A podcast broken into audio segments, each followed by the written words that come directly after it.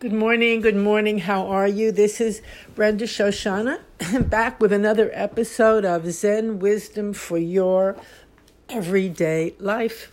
And here we are on a rainy, sunny, cool, warm, beautiful day, a day that contains everything. And the episode for this episode, the title for this episode is now it's really perfect. Now, this is such a powerful title and a powerful episode in terms of what it's talking about because right now everyone feels so much, including me. My God, what's happening to the world? It's, it's in tatters, it's in shambles, everything is upside down, it's insecure, it's impossible. It's confusing for sure.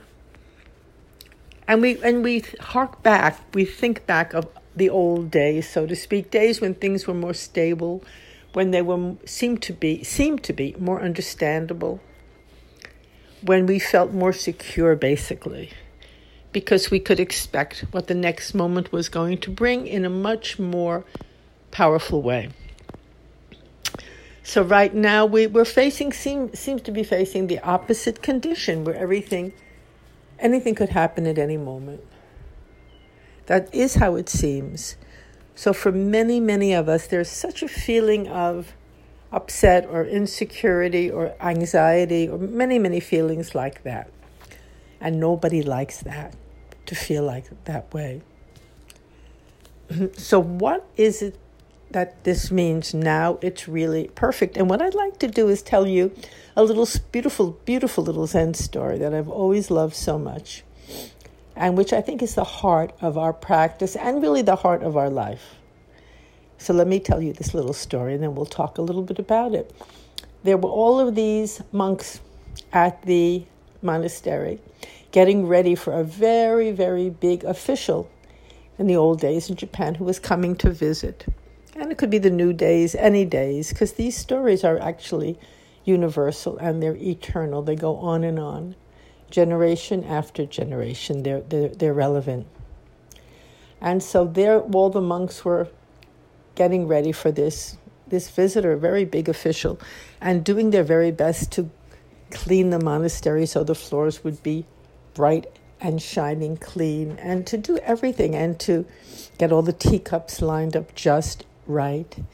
And of course, of course, the beautiful rock garden. Mm, how we all love those rock gardens. And the monks were sweeping them carefully, carefully sweeping the garden so that there wouldn't be one leaf, haphazard leaf, haphazard, we'll call that's a good word for this, just lying around. They were just getting ready in the garden, getting the garden to look from their point of view, perfect, nothing out of order, everything in place. Perfection. That's one image of perfection. Floors are shining, everything is where it belongs. A sense of balance, harmony, aesthetics. And you know, we want that in our life as well. Everything shining clean, everything where it belongs. A sense of harmony. Everything looks like it fits together. In fact, we, we devote so much of our lives to that, getting our clothing just right, the home just right, our makeup, our haircut, whatever it is, our job, the appearance, the external appearance of order and harmony. And we want that in the world as well, of course.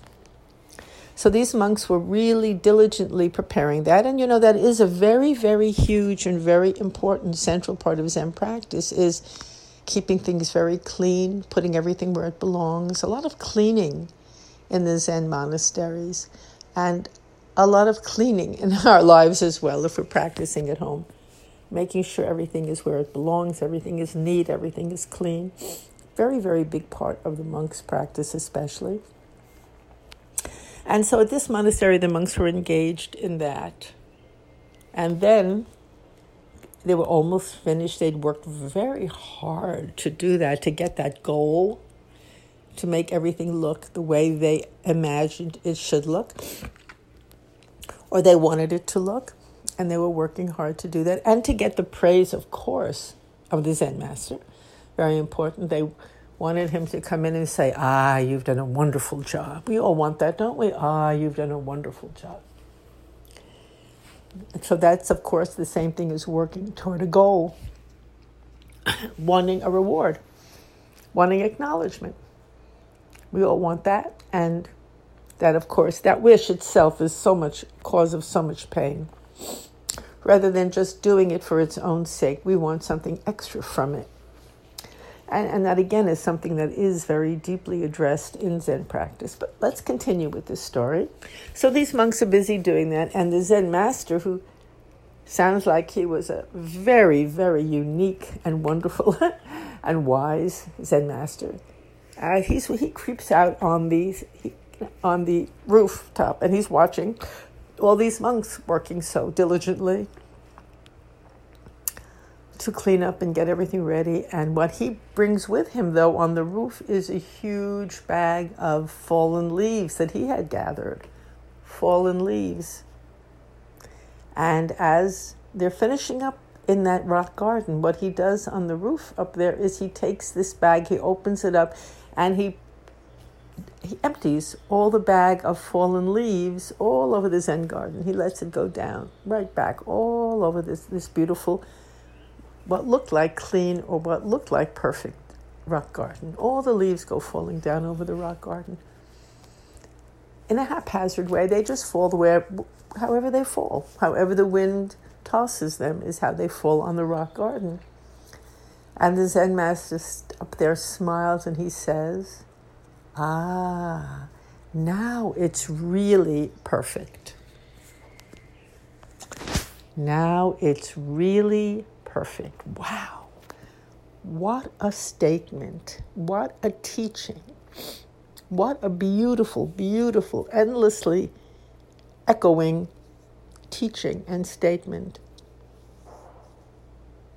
And that you could also call that statement a koan, something that we work with to try to, to not to understand it intellectually or figure it out, but to allow ourselves to enter into the essence of that statement, to become one with it, to really know what this Zen master meant, to have the same state of mind that he had when he tossed the bag of leaves down on the rock garden. And the reason I love this story so much, so much, I always have, since the first time I read it, it really hit home for me, is because what this Zen master is really teaching us is uh, that there are two, supposedly, there's one way of thinking, oh, this is good, this is perfect, I get praise, I, it's man made, according to our images, according to our expectations. The monks were working to create a man made perfection. And a lot of our lives are about that, you know, putting everything where it looks perfect.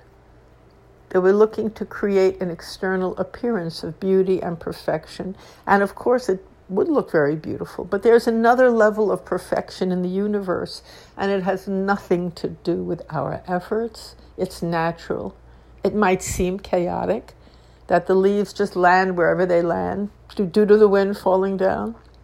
But this Zen master was saying the natural way is truly perfect whatever happens is perfect.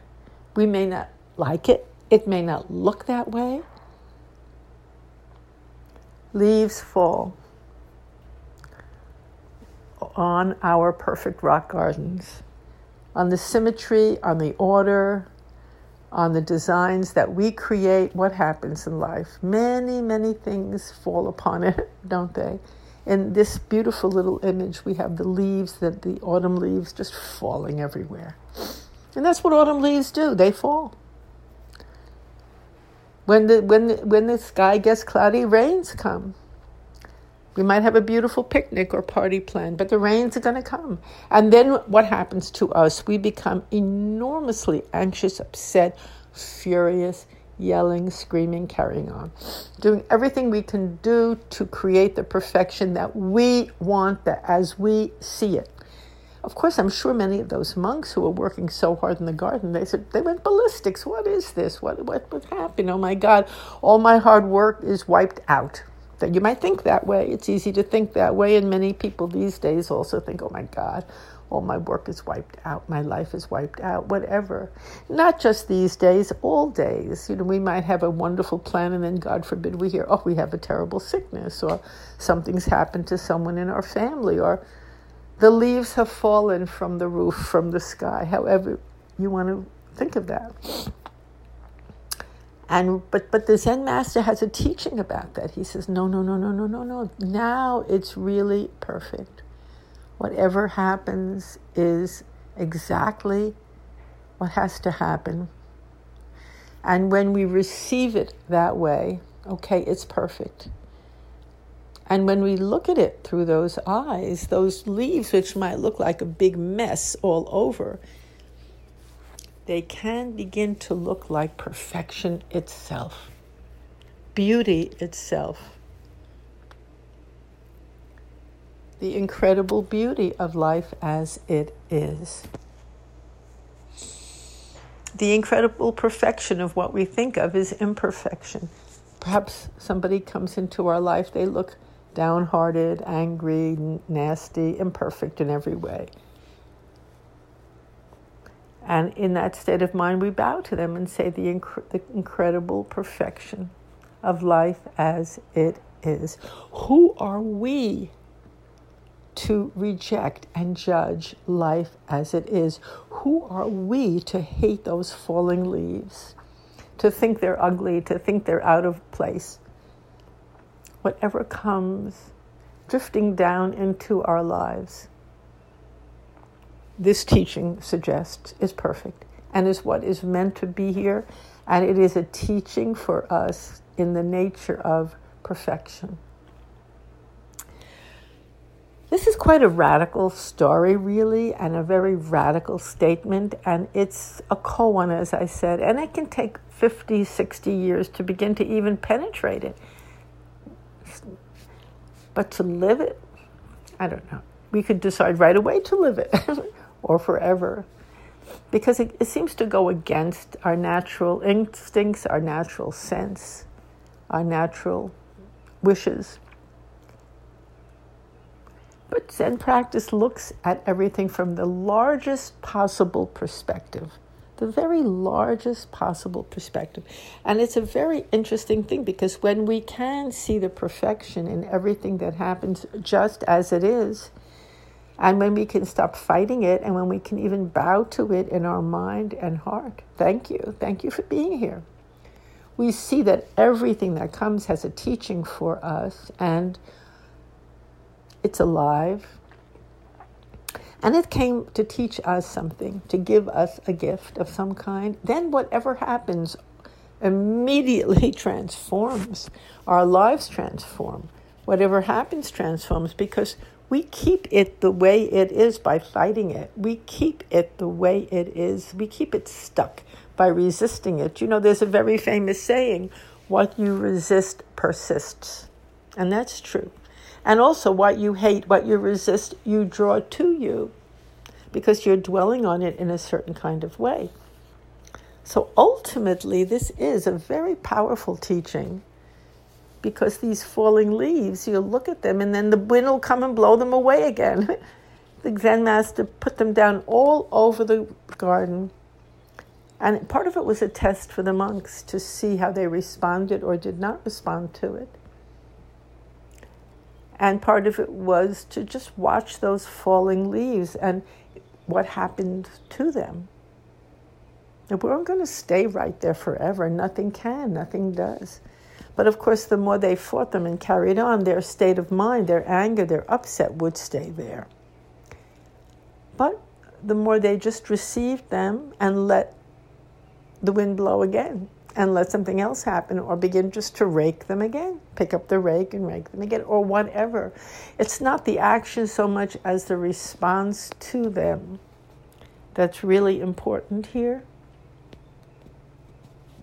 My own teacher, my own very first teacher, Soen Roshi, who I adored beyond the world, he actually said something very beautiful, very similar to that. He had a teacup that he absolutely loved, loved, loved, loved.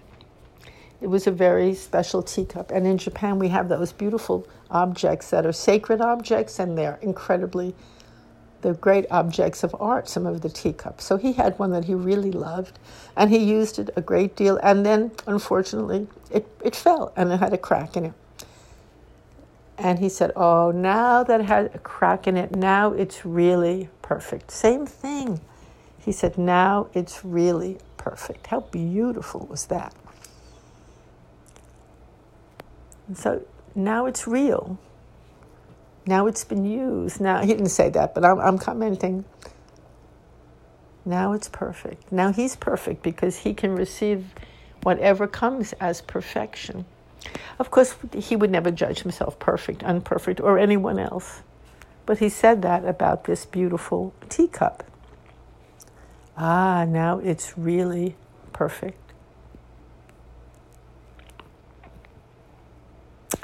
So I think in these days it's particularly important to dwell a little bit with this koan and this wonderful teaching because we all want things to be so much a certain way and so many leaves are falling in, from all directions we don't know where next or what but if we stand in the harmony of life and the beauty of life as it is and in the perfection of life and trust that and know that and honor that, so much of our own personal anxiety will subside greatly.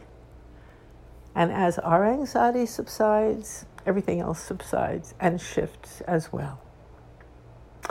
So, thank you so much for listening today. It's wonderful to be here with you. The URL for this podcast is www.zenwisdomtoday.com. You might enjoy my book, Zen Play Instructions on Becoming Fully Alive. It's about playing with koans and it's about really receiving your whole life as a huge koan. I love doing that. That's called Genjo Koan. And we even do workshops in making your life into a Zen koan. So we'll talk more about that a little later.